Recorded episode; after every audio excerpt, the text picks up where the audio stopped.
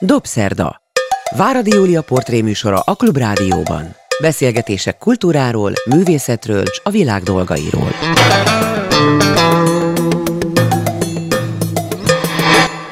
Jó estét kívánok, ez a Dobszerda, én Váradi Júlia vagyok. Jó napot kívánok azoknak, akik vasárnap délben az ismétlésben hallgatják a műsorunkat. A mai vendégem Rédai Dorottya, akinek most így nyilvánosan igazán és szívből gratulálok, mert itt van a kezemben a Time magazin, ez ugye a legolvasottabb, lehet nyugodtan mondani, legolvasottabb magazin az Egyesült Államokban, de hát a világon is. Ennek a magazinnak egy grémiuma úgy döntött, hogy 2021-ben te is beletartozol a száz úgynevezett legbefolyásosabb személyiség közé, hogy ez pontosan mit jelent, azt is kérdezem elsőként, és azt is, hogy ezt kik döntik el, és milyen alapon. Üdvözlöm Rédai Dorottyát a stúdióban.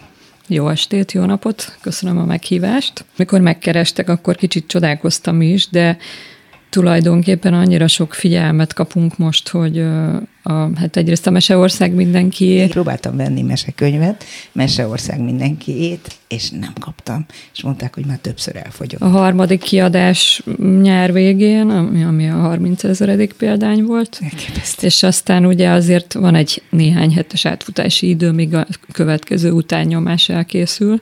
Na, de a Meseország miatt is másrészt meg a, a, a különböző homofób törvénykezések és rendeletek miatt ugye világszerte most figyel ránk a sajtó, ami nagyon fontos nekünk.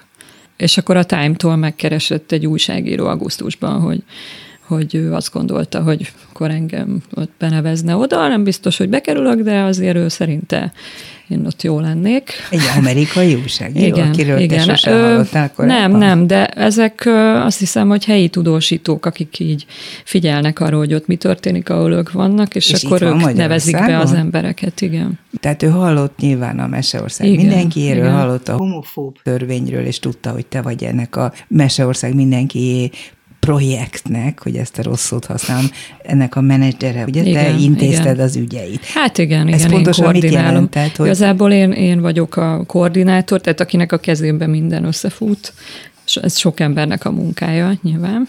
Kinek az ötlete volt, hogy ez a könyv létrejön, csak nem a tiéd? Hát közösen ötleteltünk a Labrisban, ugye van nekünk egy oktatási programunk, a melegség és megismerés, és azon gondolkodtunk egy két-három éve, hogy mivel a program az egy kimondottan középiskolai iskolai program, hogy mivel hogy annyira így, így egyre rosszabb így a társadalmi hangulat, és milyen sok kirekesztés van, meg gyűlöletkeltés, és hogy ez nyilván a fiatalabb gyerekeket is azért eléri, nem csak a középiskolásokat, hogy hogyan lehetne valahogy fiatalabb gyerekeknek is csinálni valamit, mert ugye általános iskolákban nem szoktak minket meghívni, tehát hogy úgy nem tudunk velük dolgozni. megszoktak? Szoktak, most majd meglátjuk, hogy most mi lesz, de eddig nagyon Még sok meghívásunk el, volt. Nem lesz -e Most attól tartunk, hogy azért sokan nem fognak merni meghívni. De hát 2000 óta megy a program, és hát évente olyan 40-50 iskolába szoktak meghívni.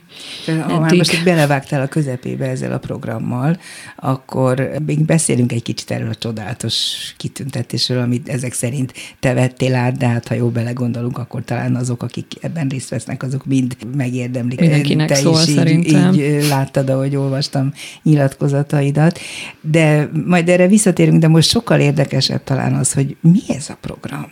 Hogyan lehet iskolás gyerekek számára, ha valaki nem olvasta még a Meseország mindenkiét, hogyan lehet kisgyerekek számára, és aztán hogyan lehet nagyobb gyerekek számára, és még nagyobb gyerekek számára olyan programot kitalálni, amely nem riasztja őket, amely érthető, amelyet az ő szintjükön is fel tudnak dolgozni, nem jönnek tőle zavarba, és tudják, hogy ezzel mit kell kezdeni. Ezek szempontok, gondolom. Igen, igen. Hát a programban ott ugye mondtam, hogy középiskolás korosztályra van tervezve, az úgy néz ki, hogy, hogy, hogy van mindig két ember, és akkor ők mennek órát tartani, amikor meghívják a programot, először el szoktuk mondani röviden az élettörténetünket, nyilván nem a teljeset, hanem azokat a részeit, amik így érdekesek ebből a szempontból. Majd elmondod nekem is? Hát amit bizonyos részeit. Jó, csak amit, amit nyilvánosság Aha, előtt is jó. válasz.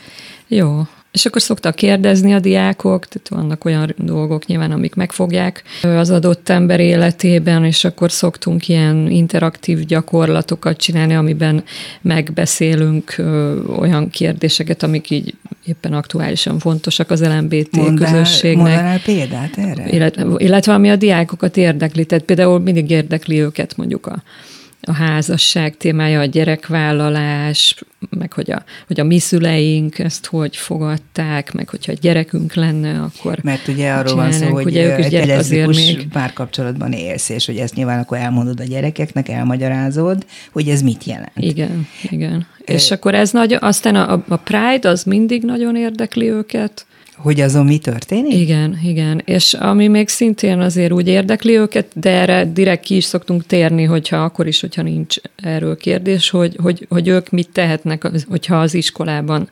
tapasztalnak ilyen homofób vagy transzfób kirekesztést, vagy valakit zaklatnak emiatt, akkor hogyan, hogyan lehet kiállni, és, és hogyan közösségként. Lehet kiállni? Hát, hogyha egy, van elég olyan gyerek, mondjuk egy csoport gyerekben, aki, aki úgy érzi, hogy ez nem fair és elég bátor. Tehát az mindig fontos, hogy így nem szabad úgy érezni, hogy egyedül van valaki, vagy hogy egyedül cselekszik. Tehát, hogyha már hárman, négyen úgy gondolják, hogy hát ez nem oké, hogy azt a másik gyereket mondjuk bántják, mert meleg, vagy lehet, hogy meleg, és, és odaállnak a, az aklató elé, hogy, hogy ezt ne csináljad, vagy szólnak a tanárnak, ami egyébként a kutatások szerint elég ritka sajnos, hogy a tanárokat bevonják ilyesmibe a diákok. Mert a tanároknak ilyenfajta képzés vagy program nincsen? Hát nem nagyon. Van, van tehát hogy vannak kezdeményezések civil szervezetek által, de ezek sajnos kevés tanárt érnek el azért, mert tehát, hogy ezeket a programokat nagyon nehéz akreditálni, és ami nem akreditált tanár továbbképzés, azért nem kapnak kreditet a tanárok, és a tanárok ugye borzasztóan elfoglaltak és leterheltek,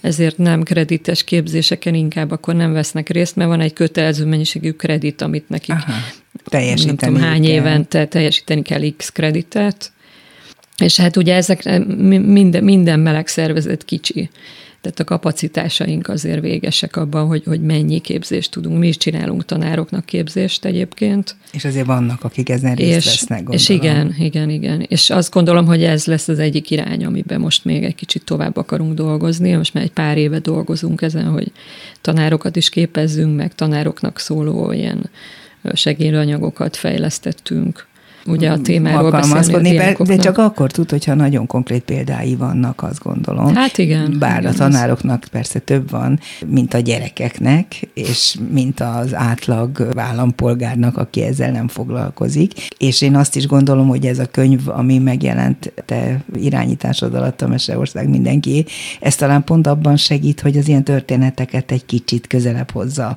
a gyerekekhez, vagy a Bán Zsófinak a harmadik á, magánybagoly. És ilyen. a harmadik A. És a igen. harmadik A. Tehát, hogy a másságról úgy tudjon beszélni egy gyerek hangján, vagy gyerek nyelvén, hogy ő pontosan értse, hogy miről van szó. Igen.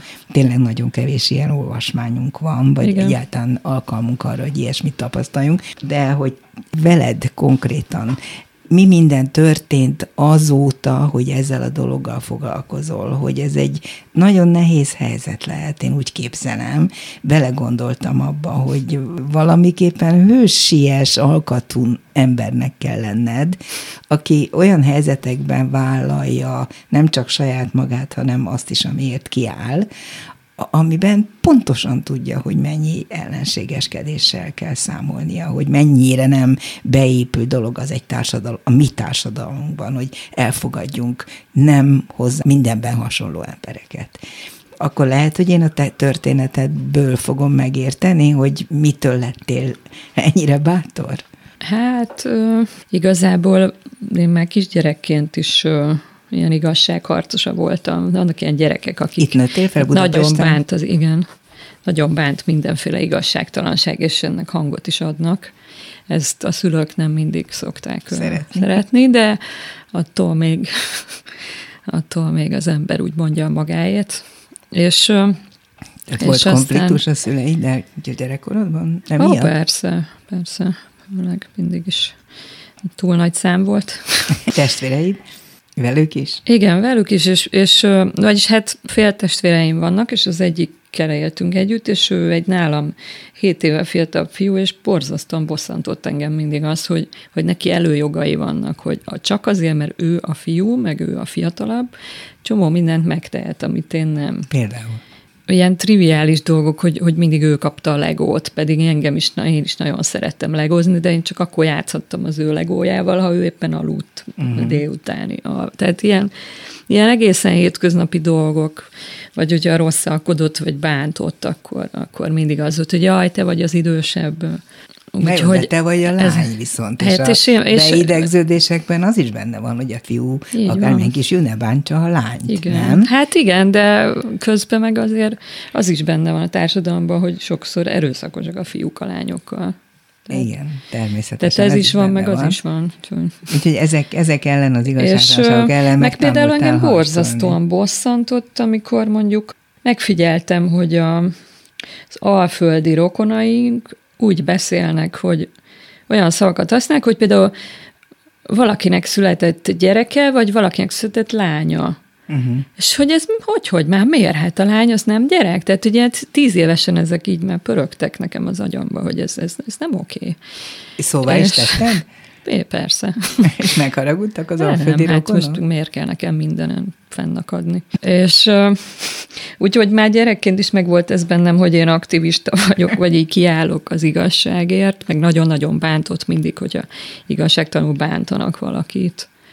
És sok ilyen tapasztalatod volt? Ö, hát volt, persze, volt. Szerintem minden gyereknek van, csak nem mindenki egyformán érzékeny erre. Igen, van, aki ezt nem is veszi észre, mert igen. annyira egyértelműek a szerepek, hogy úgy is gondolják a gyerekek, felteszem, meg hát úgy is nevelődnek, hogy hát ez így van rendjén, Igen. ennek így kell lennie, hogy Igen. a kisfiú az az autóval játszik, a kislány babával, a kisfiú kevésbé érzékeny, a kislány nem baj, ha sír, és így igen, tovább. Igen, én amúgy imádtam babázni is, tehát én szerelni is szerettem, meg babázni, meg legózni, meg tehát minden kreatív dolgot, de például az anyukámmal mi vartunk ruhákat az én babáimnak, tehát hogy ez is egy kreatív dolog volt, és akkor tehát én tényleg nem is értettem ezt, hogy akkor a fiúknak miért, miért kell ezzel a lányoknak meg csak azzal játszani, ez nem volt nekem világos. Igen, aztán a 20-as éveimben, mikor angol szakra jártam először. A... Mi akartál lenni? Hát azt nem tudtam pontosan eleinte, aztán angol tanár lettem végül, és azt egy ideig nagyon szerettem csinálni, aztán közbe jött az, hogy, hogy, hogy úgy elkezdtek jobban érdekelni így a társadalmi igazságtalanságok, tehát nem úgy, mint gyerekkoromban, hanem hogy ilyen rendszer szinten, hogy így keresni a magyarázatot, hogy miért van ez, hogy miért ilyen a világ, és miért, miért nehezebb a nőknek sokkal, meg miért kapják azt a sok mindenféle igazságtalanságot, meg bántást, és akkor valahogy rátaláltam erre a tudományterületre. Tehát tudományosan Ami, kezdtél el ezzel igen, foglalkozni. Igen. Addigra te már szembenéztél azzal, hogy a te szexuális orientáltságod az eltér az átlagtól, vagy nem tudom, hogy mondják hát, ezt. Nekem ez viszonylag későn jött, tehát pont ugye az egyetem vége fele vagy után volt az, hogy, hogy hogy nagyon-nagyon beleszerettem egy nőbe. És előtte nekem volt, volt egy csomó pasim, és azt gondolom, hogy, hogy, hogy ha így nézzük, vagy így történelmileg, akkor, akkor biszexuálisnak mondhatom magamat, mert hogy férfi kapcsolataimban is funkcionáltam nyilván. De aztán, aztán úgy hozta az élet, hogy, hogy, hogy, hogy nők, nők lettek aztán a partnereim, és, és akkor mivel ez, hát azt mondom, hogy szerencsére nem kamaszkoromban történt meg velem először. De miért szerencsére? Mert, mert akkor nem tudtál volna vele mit kezdeni? Mert nehéz volt a kamaszkorom, tehát, hogy nagyon sok így, nagyon sok bizonytalan voltam magamban, meg nagyon keresgéltem magam, meg nem éreztem jól magam a bőrömben, meg... És nem tudtad, hogy mi az meg igazi oka? soha senki nem beszélt. Én azt tudtam, hogy van ilyen, hogy homoszexualitás, tehát kb. 20 éves voltam, mikor leesett, hogy egyáltalán ez létezik, soha nem volt erről szó. Hát ezen ne csodálkozzunk egyébként, mert azt gondolom, hogy mondjuk hát lehet, hogy eltúzom, de egy 10-15 évvel ezelőttig Magyarországon ez tabu téma Igen, volt. Abszolút tabu téma. Még ma sem a legnyilvánosabb, de Igen. nem csodálom, hogy nem kerültél ezzel szembe Igen. egyáltalán. Igen, és aztán eleve az, hogy, hogy egyáltalán fölmerült, hogy ez lehetséges, ahhoz az kellett, hogy, hogy, hogy találkozzak emberekkel, akik melegek, leszbikusok, és jé. Van ilyen. És elgondolkodjak azon, hogy esetleg én is érzek-e bármi ilyesmit, vagy tudnék-e így élni, és akkor az jött ki, hogy igen. Megijesztett téged ez a felismerés mm, először? Akkor már nem. Tehát azért mondom, a kamaszkoromban jött volna, nem tudtam volna vele mit, mit csinálni. És a szüleiddel erről nem tudtál soha beszélni? Hát nagyon lassan, nagyon lassan tehát, hogy nagyon sokat vártam, mire elmondtam nekik. Az nem, nem, nem, ugye egyáltalán fogadta. erről a, még a kamaszkorodban így. Ja, nem, most mondom, soha semmi szó nem volt róla, se otthon, se az iskolában, se egyszerűen nem létezett. És aztán jött, hogy szembenéztél vele, és vállaltad, és akkor mondod, hogy a szüleiddel igen. nem nagyon tudtad ezt, vagy nagyon nehezen tudtad csak hát, velük feldolgoztatni? Igen, igen, illetve az apukám ő nagyon-nagyon jól reagált, mikor végre elmondtam neki, tehát vele nem volt semmi, az anyukámnak sokkal nehezebb volt. Mert hogy ő szégyelte, vagy hát miért? ő úgy elképzelte, lehet, hogy még talán szégyelli is, de hogy ő úgy képzelte, hogy ő, tehát ő elképzelte az én életemet, hogy én majd szépen férhez megyek, szülök gyerekeket, jó, hogy jártam egyetemre, de lesz majd egy rendes állásom, és akkor aztán, ja, aztán nem így lett, és ezt nehéz volt neki elfogadni, meg hogy akkor nem lesz unokája, Unoka. ami amúgy lehetett volna, mert azért sok leszbikus vállal gyereket, csak én nem, nem éreztem azt, hogy én szeretnék gyereket vállalni, és ezért nem vállaltam. Úgyhogy... Jó, hát ezt értem, hogy neki fájdalma nyilván az, hogy, hogy nem ugyanúgy él, Persze, a hát az ő vagy a szomszédja, vagy és így tovább. Érthető. Ezt nem lehet könnyű feldolgozni. Igen. Van-e arra vonatkozóan, és akkor most már térjünk a tudományra, a gender studies, amelynek te ugye képviselője vagy, és kutatója, és majd el is kéne magyaráznod, hogy ez pontosan mit jelent, de hogy van-e ennek a tudomány ágnak olyan része, amely azzal foglalkozik, hogy a családokban, a felmenők számára például hogyan magyarázza el, hogyan próbálja őket bevonni, szembesülniük azzal az új helyzettel, amely ilyen módon adódik a számukra. Igen, hát tulajdonképpen ez egy nagyon gyakorlati kérdés, tehát nem annyira tudományos kérdés, kommunikációs kérdés másrészt meg. Azt gondoljuk, hogy hát ugye amikor mondjuk a meleg mozgalmak elindultak, inkább Nyugat-Európában, tehát hozzánk később jött be, akkor egy darabig az volt, hogy hát elő kell bújni, el kell mondani, vállalni kell, aztán úgy később úgy, úgy rájöttek a, az aktivisták is, hogy, hogy hát azért vannak olyan élethelyzetek, amikor nem biztos, hogy ez a jó, hogyha így vállalom és elbújok, mert hogy, hogy olyan de vannak olyan társadalmi csoportok, meg, meg helyzetek, ahol, ahol ez nagyon veszélyes is lehet. Tehát, hogy, hogy azt mindig mérlegelni kell, hogy, hogy az ember kinek mondja el, hogy mondja el, ami egyébként nagyon-nagyon fárasztó. Tehát ez a, van ez a kisebbségi stressz nevű jelenség. Az mit jelent? Az azt jelenti, hogy gyakorlatilag egy ilyen folyamatos ilyen, ilyen készültségben van az ember, hogy, hogy, hogy minden szituációban most ő hogy áll elő, mit, mit mutat Tehát meg magáról. Kell. Állandóan figyelni kell, hogy neki most elmondhatom, nem mondhatom, mit mondjak, hogy Aha. mondjak. Amikor megkérdezi, hogy van-e férjem, akkor mit mondjak neki. Mit mondasz? Ö, hát most már azt Attól mondom, függ, hogy, hogy, hogy ö, nincsen, hanem, mert egy nővel élek, de hogy hát erre is van sok válasz. A tapasztalatod például ezzel a válaszsal kapcsolatosan mi? Ö, ja, jó.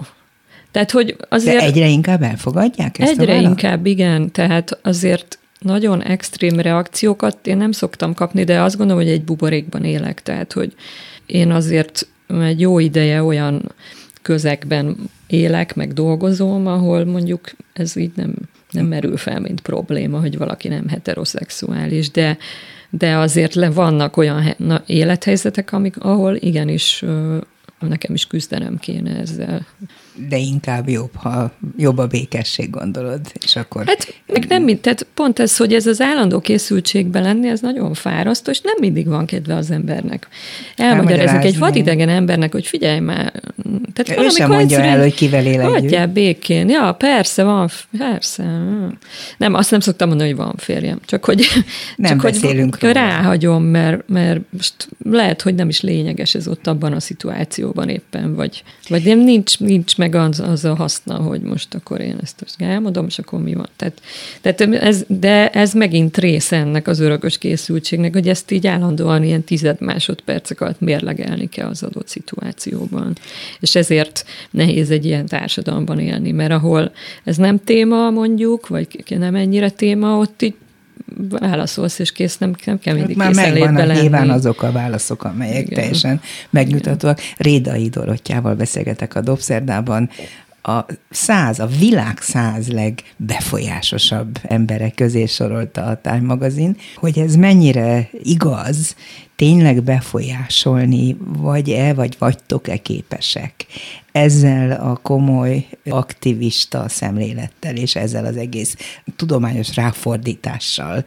Tudtok-e, láttok-e eredményt, látok erre már visszajelzéseket, hogy, hogy igen, mondjuk a gyerekek egy körében, egy csoportjában sikerült megértetni, hogy hogyan fogadjuk el egymást. Hát azt gondolom, hogy ugye ez a befolyásos, influential, ezt valahogy Nem talán inkább jobb lenne egyébként. úgy fordítani, hogy vagy hát igen, magyarul. Hatás? Hát, hogy, na, hogy hatással, nagy hatású, vagy valami ilyesmi. Tehát, hogy, hogy valamire hatással vagyok, vagy vagyunk. És ez tényleg igaz, úgy tűnik, így a Meseország kapcsán. Azt tapasztaljuk a, az iskolai programban, ugye mondtam, hogy 2000 óta működik, tehát azért már van egy 20 év rálátásunk. Ez egy komoly tapasztalat. Hogy, tehát, hogy kétféle dolog megy egyszerre. Egyfelől a mai tizenévesek sokkal nyitottabbak, tehát, hogy egyszerűen nem, nem merülnek már föl ugyanazok a kérdések, mint húsz éve, hogy, tehát, tényleg, hogy, hogy nekik a melegség, hát az egy ilyen jó, hát akkor meleg vagy, jó van. Tehát, hogy nem, nem csinálnak ebből akkora ügyet, de hogy van a másik véglet is, ami szintén erősödik, hogy akiknek viszont ez probléma, azok ilyen radikálisabban vagy szélsőségesebben fejezik ezt ki. Védik a saját igazukat? Tehát, hogy mondjuk elmegy az ember egy osztályba, és mondjuk van ott egy ilyen előfordult, mert volt, volt egy ilyen négy-öt fős kemény mag, akik ilyen, mit tudom, ilyen fehér cipőfűzős bakancsba voltak meg. Jelezték is, hogy ők összetartoznak és akkor ők ott így hőbörögtek, meg próbálták destruálni a, az osztálydinamikát, de olyan is volt egyébként ilyenből, aki odajött óra után, hogy hát most ő elkezdett másképp gondolkodni erről a kérdésről. Tényleg? Tehát nagyon hát jó tapasztalatok ez tényleg, vannak. Ez nagyon nagy siker. És, és azt, tehát összesség, tehát hogy ez is van, de, de inkább azt látom, hogy azért a nagyobb, a fiatal nagyobb része, része nyitottabb, tehát egyre nyitottabb, egyre jobb, több információhoz hozzáfér, egyre megszokottabb, mit tudom én, sorozatokba, meg a, így a populáris médiában sok LMBT karakter van, tehát hogy, hogy nem idegen annyira. De az is igaz, hogy, hogy ugye mondtam, hogy, hogy meg, meghívják ezt a programot, tehát nem úgy van, hogy mi akkor bekopogtatunk az iskolába, mert ezt nem lehet csinálni, eddig se lehetett. Nem hanem, is próbálkoztak És ezért nem. Feltételezem, hogy azok, a, azok az iskolák, ahol a legrosszabb a helyzet, oda nem biztos, hogy meghívnak. Uh-huh. Mert egy tanárnak is föl kell vállalnia ezt a programot ahhoz, hogy meghívjon. Most mindegy, hogy ő meleg vagy nem, de hogy, hogy, hogy ha nem olyan az iskolai közeg, ahol ez természetes, hogy á, persze meghívunk ilyen programokat, van egy csomó más iskolai program, ugye, ott azért lehetnek ebből konfliktusok. Hát hogy ne lehetnének? Most persze Vannak egy olyan néha. helyzetbe kerültünk, amikor minden ilyenből konfliktus származhat, sőt származik is, ahogy hallom, a homofób törvény létrejötte óta, kitalálása és létrejötte óta gondolom, hogy sokan nehezebb dolgotok van. Illetve kérdezem. Igen. Hát nem tudjuk, ugye még szeptember van, tehát hogy a, az iskolai meghívások azért nem első napokban szoktak érkezni, de hát azt arra számítunk, hogy, hogy nem nagyon lesz meghívásunk, hogy lesz egy-két ilyen harcos tanár, aki azt mondja, hogy csak azért is, de hogy azért a 40-50 iskola feltehetően nem fog. De hát uh, Itt ugye, ugye szerepel, hogy az iskolában ilyesmiről egyáltalán nem szabad beszélni. Olyan programokat nem lehet meghívni, akik megjelenítik vagy népszerűsítik, amit nem értjük, hogy az Ez micsoda. Mit jelent ebben az esetben? Hogy, hogy, de mivel nyilván megjelenítjük, ezért már alapból ki vagyunk zárva. Hát erre gondolok. Hát a népszerűsítés az tényleg egy, egy tehát az az érdekes, hogy, hogy a, az, hogy létezik az LMBT közösség, és hogy próbálunk láthatóak lenni, és megmutatni, hogy mi is létezünk, az már ugye itt propagandának van minősítve, mert hogy teljesen csöndben és láthatatlanul kéne élnünk. A négy fal között ugye, amit szoktak mondani, nem mintha bárki nyilvánosan szexelne, ha meleg az utcán, de mindegy. Ez egy másik kérdés, hogy, hogy, hogy ezek ilyen elég értelmetlen ilyen frázisok, ha hát belegondol az ember. frázisok ráadásul. És azért nagyon sok diáknak, tizenévesnek, kamasznak, középiskolásnak azért fontos az, hogy, hogy tényleg oda jönnek ilyen meleg emberek, lehet, hogy még életében nem találkozott élő meleg embere, vagy legalábbis nem tud róla, és akkor ők elmondják az életüket, tehát ez egy nagyon erős dolog.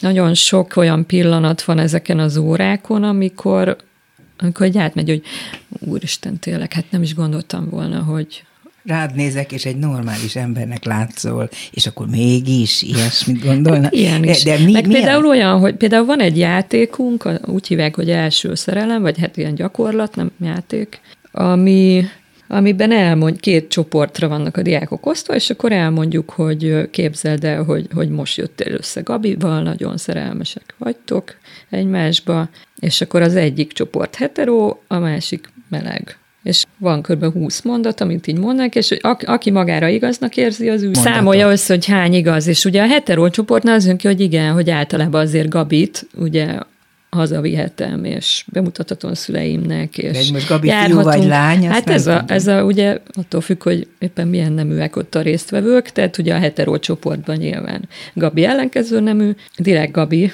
Nyilván.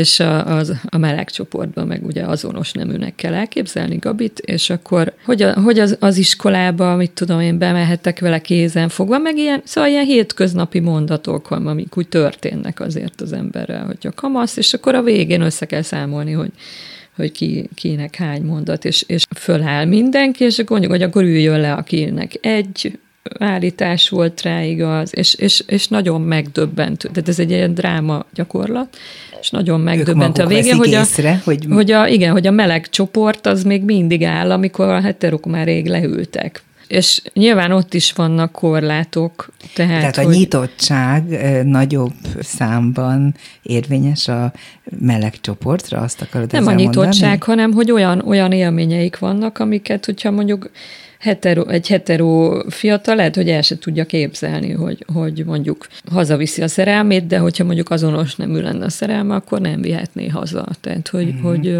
bele tudják szerelmet, magukat élni? Bele tudják, abszolút, igen. Érdekes. Úgyhogy ilyesmiket szoktunk, és akkor ebből, ebből elég jól átjön, hogy azért, azért nem, nem feltétlenül olyan könnyű könnyű az élet, hogyha, és, és hogy fontos, hogy, hogy legalább a saját közegünkben ne diszkrimináljuk a másikat, csak azért, mert, mert ő esetleg más identitással vagy irányultsággal rendelkezik. Ez a kamaszokra abszolút érvényes, amit most elmondtál, de hát ez a mesekönyv, ami ugyan mindenkié, de kisgyerekeknek szól elsősorban, Igen. vagy mondjuk hát nem olyan kamasz, nem legkisebb, kis kamaszoknak. Mondjuk ilyen 6-tól 12 évesig. Igen. Az ő esetükben, ugye ez a törvény állítólag őket védi Igen. leginkább hadd mondjam azt, hogy én azt gondolom, hogy pont ellenük szól, de ez egy másik kérdés, hogy én mit gondolok erről. De hogy tényleg ennek a korosztálynak, amely egyébként talán a legnyitottabb mindenre, és tényleg nagyon finom eszközökkel szabad, azt hiszem, az ilyen korosztálynak a legnehezebb dolgokat kínálni, vagy kanalazni, hogy ott milyen eszközökkel, milyen módszerrel lehet dolgozni ebben, vagy előrébb lépni, meddig lehet elmenni, és hol a határ? Hát a mesekönyv az, az tulajdonképpen úgy ezért jött létre, hogy a Ugye gondolkodtunk azon, hogy kisebb gyerekekkel hogyan lehetne ezekkel a témákkal dolgozni. Ott ugye van mindenféle társadalmi probléma fölmerül itt a könyvben, nem csak a melegek, hanem van, mit tudom én, örökbefogadás, meg alkoholista szülő, meg partner elhanyagolás, stb. Tehát, hogy egy csomó minden más történés is van benne, amiket a gyerekek ugye találkoznak ezekkel a hétköznapjaikban, de... De van két szerelmes hercegnő. De az is van, igen. És hogy szülőknek, meg pedagógusoknak lehet, hogy nehéz ezekről a dolgokról beszélni, és hogy erre jók ezek a mesék. Tehát, hogy mi igazából eredetileg ilyen pedagógiai eszköznek vagy segítségnek szántuk ezt a könyvet, azért, hogy, hogy, hogy tanárok meg szülők tudjanak könnyebben beszélgetni ilyen témákkal, mert ha elolvas a gyerek egy ilyen mesét, akkor, akkor már bele lehet menni, hogy akkor vannak hogy kérdések. Akkor, akkor vannak kérdések. Azt mi ellentétben a központosító kormányzása, akik teljesen elveszik az autonómiát a pedagógusoktól, és a szülőktől is, tehát Hiába mondják azt, hogy a szülőnek a joga, hogy úgy nevelje a gyerekét, ahogy akarja, pontosan ezzel, ezekkel a mostani rendelkezésekkel elveszik az ő autonómiájukat is, mert megmondják pontosan, hogy mire kéne szerintük nevelni a gyereket. Tehát ezek nehéz témák. Mi a visszajelzés azoktól, a szülőktől, meg tanároktól, meg esetleg gyerekektől, akikhez ez a könyv eljutott, nagyon sokakhoz, hogy értik és tudják is kezelni az ebből származó információkat megfelelő módon? Mi nagyon-nagyon sok jó visszajelzést kaptunk erről. Szoktátok Igen, a gyerekek ezt vizsgálni, is vagy szeretik. Hát most még azért úgy olyan szisztematikusan nem tartunk ott, hogy vizsgáljuk, de, de kapunk sok visszajelzést tanároktól is, szülőktől is, meg szülők így elmesélik néha, hogy a gyerekük hogy szereti a nem tudom melyik mesét, tehát hogy, hogy jó, jó a fogadtatása alapvetően. Nekünk tök fontos az, hogy, hogy tényleg hogy a tanárokat, meg a szülőket autonóm lénynek tekintjük, és ők majd eldönti, tehát hogy lehet, hogy nem fogja mindegyik mesét felolvasni, vagy nem úgy, mert hosszú, vagy bármi más okból, ezek viszonylag komplexebb történetek, azért is nem jó kisgyerekeknek. Majd ők eldöntik. Igen. Azt ígértem, és engem is nagyon érdekel tényleg, hogy hogy lehet jól definiálni a gender studies, vagy tanulmányok fogalmat, uh-huh. amivel ugye ennek a mostani hatalomnak annyi baja van, és Igen. annyira fél tőle, valószínűleg nem is pontosan érti, hogy miről van szó, hogy mi ennek az lényege, amiről muszáj beszélni, és ami miatt fontos, hogy legyenek ilyenfajta tanulmányok az egyetemen nevezetesen a CEUN, ahol te végeztél, és ahol kutatsz is, ha jól tudom. Igen, hát egyébként az eltén is pont beindult egy Gender Studies mesterprogram, egy évvel azért, hogy betiltották. Igen. És vannak más egyetemeken szakirányok, amik ezzel a területtel foglalkoznak, azok még egyelőre még mindig azért működnek szerencsére.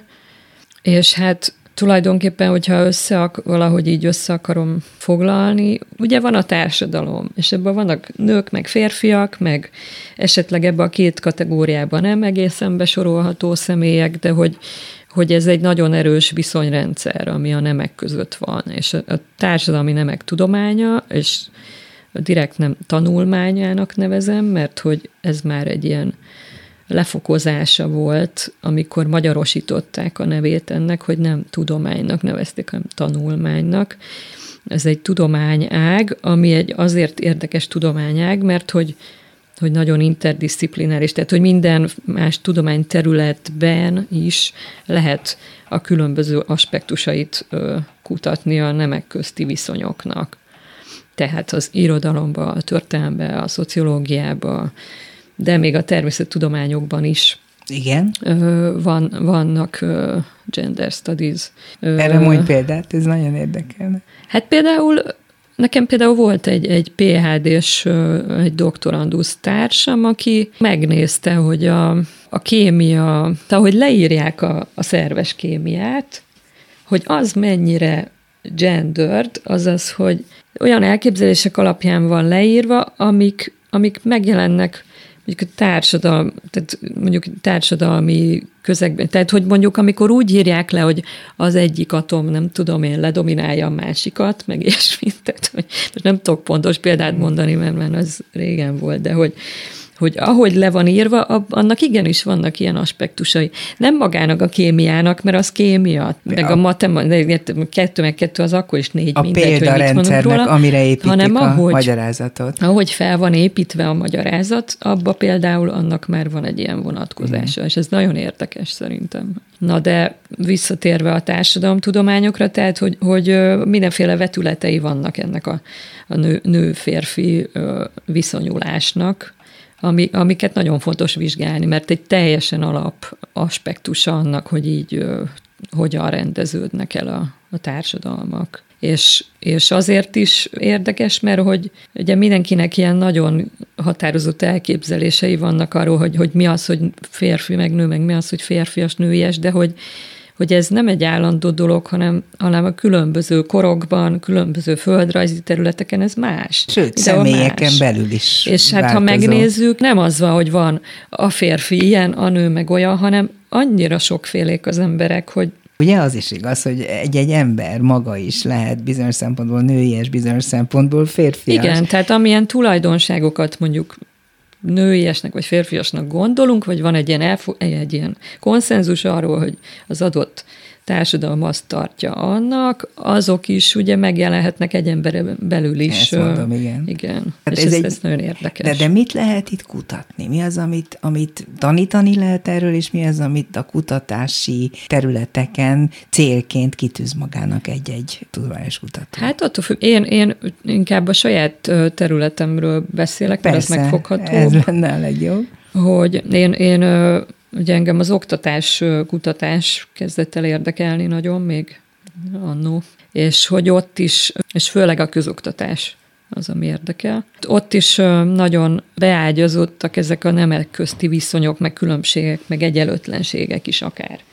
Tehát én például, amikor a, a doktorimat csináltam, akkor egy egy ilyen iskolai etnográfiát csináltam, ez egy ilyen műfaj, hogy bemegy az ember egy iskolába, és ott ül egy-két évig, ilyen napi szinten, nem is minden nap, de azért úgy rendszeresen, és akkor nézi, hogy mi történik, meg interjúzik emberekkel, és engem az érdekelt eredetileg, hogy a, hogy a szexuális nevelés hogyan folyik egy adott iskolában, de aztán azt láttam, hogy ahogy a szexuális nevelés zajlik, meg ahogy a fiatalok beszélnek a szexről, azon keresztül más identitásaikat is megteremtik. Tehát mondjuk volt különbsége a között, ez egy olyan iskola volt, ami egy ilyen kombinált, ilyen szakközép, szakiskola, gimnázium volt, nagyon sok romadiák volt, diákok többsége munkásosztály, vagy alsó középosztályból származott, és hogy, hogy az, amilyen módokon beszéltek mondjuk a szexualitásról,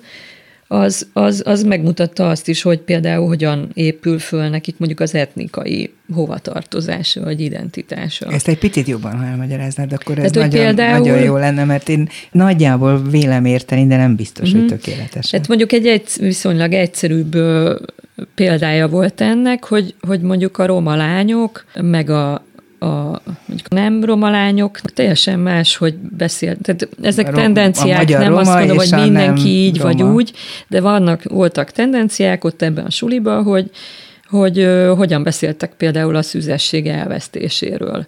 És hogy a, a roma lányoknak ez például egy ilyen kulturálisan nagyon fontos uh, dolog, hogy ők a, tehát, hogy úgy vesztik el a szüzességüket, hogy, hogy ez egy ilyen hosszan megtervezett dolog, hmm. már amikor megtervezhető, mert nyilván nem mindig alakul úgy az élet, de hogy egy nagy hogy lépés annak, az életükben. Ők annak adják a szüzességüket, aki azt megérdemli. Tehát, hogy ez egy ilyen általános elképzelés. Hmm. És ezért így váratják a fiúkat hónapokig, meg mit tudom én. És nagyon nagy jelentősége van, és egyébként ennek szociális és gazdasági jelentősége is van, mert mondjuk egy mondjuk egy szegényebb családba vagy közösségben nagyon nem mindegy, hogy utána mondjuk kivel kötöd össze az életedet. Lehet, hogy szükség van egy, egy, egy partnerre ahhoz, hogy mondjuk együtt tudjatok valami elfogadható szinten élni. Tehát, hogy ennek mindenféle hatásai vannak, hogy tényleg, hogy nem mindegy, hogy a, mert hogy nagyon jellemző volt, hogy akinek aztán odaadja a szüzességet mondjuk egy lány, általában azzal akart majd így összeházasodni is. 14 évesen. Ja, igen, de, de hát ezek középiskolások voltak, tehát az evidens volt mindegyiknek, hogy nem előbb befejezi a középiskolát. Igen. Tehát itt azért ez nem volt, hogy, hogy akkor majd pedig ez De volt azt hiszem, lány, ma már egyre kevésbé van így. Volt egy-két lány, aki mondjuk együtt élt már a partnerével 16 évesen, de az ezúttal ritkább azért. És, és a nem roma lányoknál meg az volt jellemzőbb, mondom, jellemző, tehát hogy nem az, hogy most ezt nem, nem egyrészt egy darab iskolába voltam, mert ennek a műfajnak ez a lényege, másrészt meg tényleg nem szeretem az általánosítást, de ott ezt lehetett megfigyelni azok között, a gyerekek között, akikkel beszélgettem, hogy, hogy ott, ott, hogy a nem roma lányoknál nem volt egy ilyen nagy, ilyen kulturális, szimbolikus ügy a szüzesség elvesztése, hanem úgy általában úgy megtörtént, úgy, hogy megtörtént, vagy így történt, vagy úgy történt, vagy jó volt, vagy nem jó, de hogy, hogy sokkal inkább beszéltek arról, hogy, hogy jó volt-e, vagy hogy, a, vagy hogy hogy viselkedett a fiú, vagy hogy, hogy utána mi történt a kapcsolatban, vagy hogy nem volt magán, tehát hogy, hogy ez a szüzeség elvesztés mint, nem volt ilyen szimbolikus annyira. Úgyhogy például ez egy ilyen Én érdekes Most értettem volt. meg, most hogy akkor, példának, mi a akkor nagy különbség például érthető. ebben. Aha. A CEU-ról beszéljünk még egy kicsit, amelynek te elkötelezett hát tagja vagy, ha jól fogalmazok. Hát igen, igen, én már nagyon, nagyon kötődöm oda, mert ugye 2002-3-ban csináltam meg a Gender Studies mesterszakot, akkor utána dolgozgattam ilyen kutatási projektekben, amiket a témavezetőmnek voltak a projektje, és akkor engem is bevont, és akkor utána 2008-ba gondoltam, hogy akkor most már jó lenne akkor egy doktorit csinálni, mert hogy így szívesen Miből írtad a volna. doktoridat? Ebből? Ő, ebből, tehát ez az iskolai kutatás volt az alapja, és ebből írtam, és a könyvben is megjelent azóta angolul hm. két éve. Nem jársz ki Bécsbe tanítani, nem. azt mondtad. Azért, mert nem szeretnél ott az új helyen CEUS tanár lenni, vagy pedig más felé vetted az irányt? Nem, ennek más okai vannak. Tehát a, a CEU-n, hogyha doktorál az ember, tanszék függő, de mondjuk nálunk azért általában az volt, hogy tehát ugye ez egy kis tanszék, amin egy fix számú pozíció van. Most viszont elég sok PHD-s van, tehát hogy nem fog mindenki Bekerül. utána bekerülni, én egyébként nem is akartam igazán ilyen főállású lenni. oktató lenni. Az eltére is mehettem volna, tehát volt egy pont, amikor valószínűleg tudtam volna oda menni, de a PPK-ra, de oda se akartam ilyen full-time oktatónak menni, mert, mert kutatni is akartam, de nagyon szeretek tanítani, és a, a CEUN is tartottam egy kurzust három különböző szemeszterbe, ami egy a társadalmi nemek és az oktatás kérdéseivel foglalkozott, azt nagyon érdekelte a diákokat, és hát azóta meg, tehát hogy ilyen egy-egy kurzust szoktam itt ott tartani, közben volt volt De akkor egy, Bécsbe is kimegy? Bécsbe nem, nem, mert most, most nem vagyok a tanszékkel semmilyen uh-huh. ilyen munkaviszonyban. Most uh, itt dolgozom Pesten a, a Demokrácia Intézetben, ami a CEU-nak a korábbi kutató, kutatóintézeteit, vagy kutatócsoport projektjait fogja össze, és akkor azok itt maradtak Budapesten. Ugye az egész egyetem kiment Bécsbe, Igen. És a kutatóintézet meg itt maradt, meg a könyvtár, meg a Open Society archívum, meg stb. Tehát, hogy azért Egy a nem, azért a nem maradt. oktatási intézmény részek maradtak Igen. itt tulajdonképpen. Milyen hangulatot? A kiürültség érzése? Szomorú, olyan, ugye van ez a szép új épület, Igen. és a olyan kihalt, olyan sivár, ugye ott nyüzsögtek a diákok régen, most nincsenek jó volt, diákok? És egyáltalán nincsenek diákok, mert mindenki Bécsbe van, és hát úgy kong az egész épület. Nagyon szomorú oda bemenni.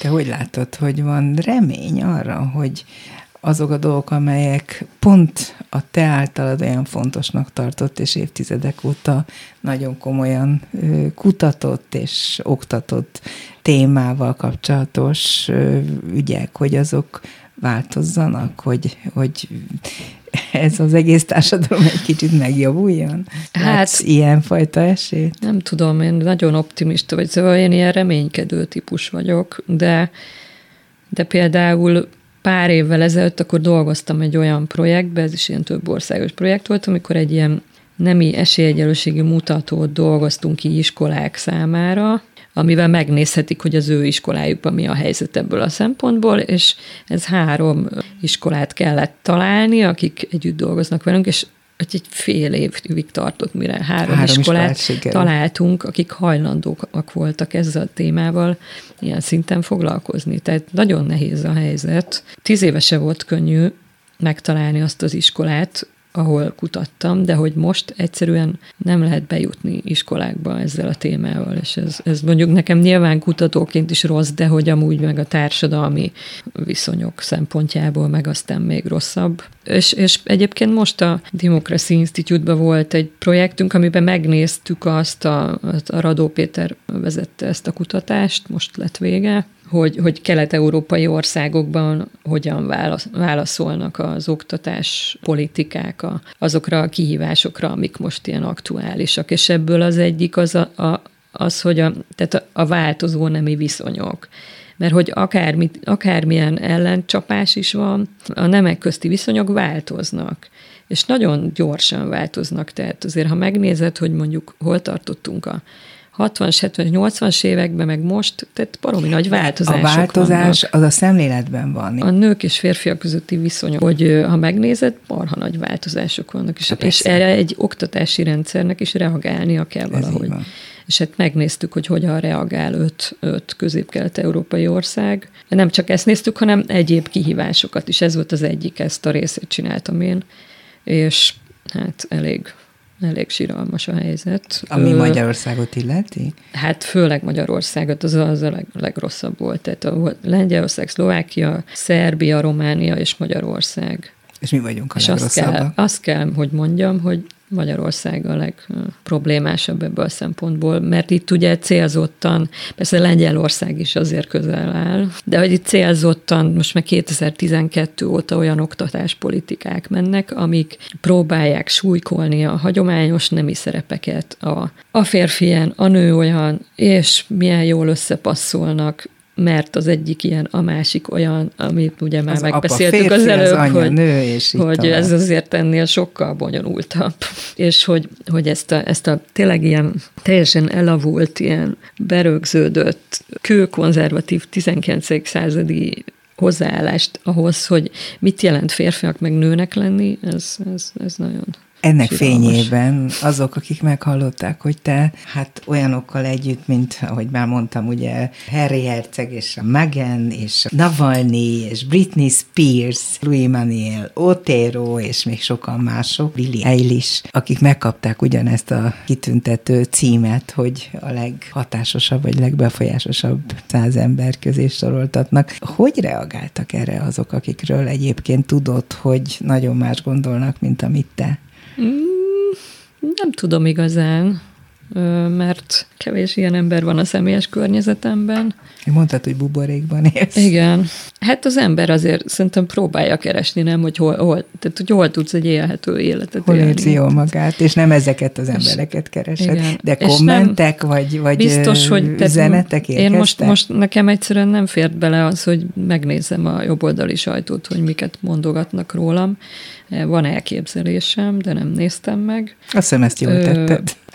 Facebookon nem vagyok, úgyhogy azt abszolút kimarad, hogy ott mindenféle dolgokat ott írogassanak nekem emberek. Mm. Volt már olyan egy pár éve, a HVG-be készültem egy interjú, és ott valahogy véletlenül úgy hagyták, hogy lehetett kommentelni, nem akarták, csak elfejtették. És hát ott azért... Kemény. Az kemény volt, és akkor... Ezt rosszul viseled? Nagyon sematikusak ezek, tehát úgy olyan, mintha ilyen gépek írnák, tehát hogy mindegy, hogy ö, tulajdonképpen mit mondasz, csak tehát olyan, mintha így, így, így rá lennének állítva emberek arra, Lehet, hogy, hogy rá vannak. Hogy, és feltető rá is vannak, tehát hogy ugyanazokat mondják mindig, tehát hogy először nyilván sokkol, de amikor a századszor, akkor meg már jó van, hát akkor persze te is biztos kapsz ezért pénzt, jó van, örüljél neki. Rédai Dorottya volt a vendégem a Dobszerdában. Nagyon sok érdekes dolgot hallottam, köszönöm szépen, hogy ezeket mind elmondtad, és ennyire őszintén.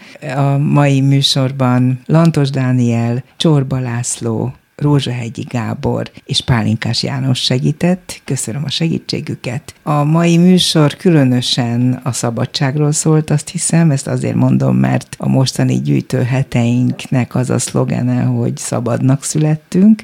Hát mi erről ma sokat beszéltünk, és akkor ne felejtsék el a kedves hallgatóink, hogy hát lehet és kell is minket támogatni ahhoz, hogy továbbra is fennmaradhasson a Klubrádió. A Dobszerdát vasárnap délben megismételjük, a honlapunkon megtalálják egyébként a műsort is, és egy hozzávaló kis videót, képeket érdemes megnézni. A szerkesztő műsorvezető Báradi Júlia volt. Viszont hallásra! Dobszerda. A világ dolgairól beszélgetett vendégével Váradi Júlia.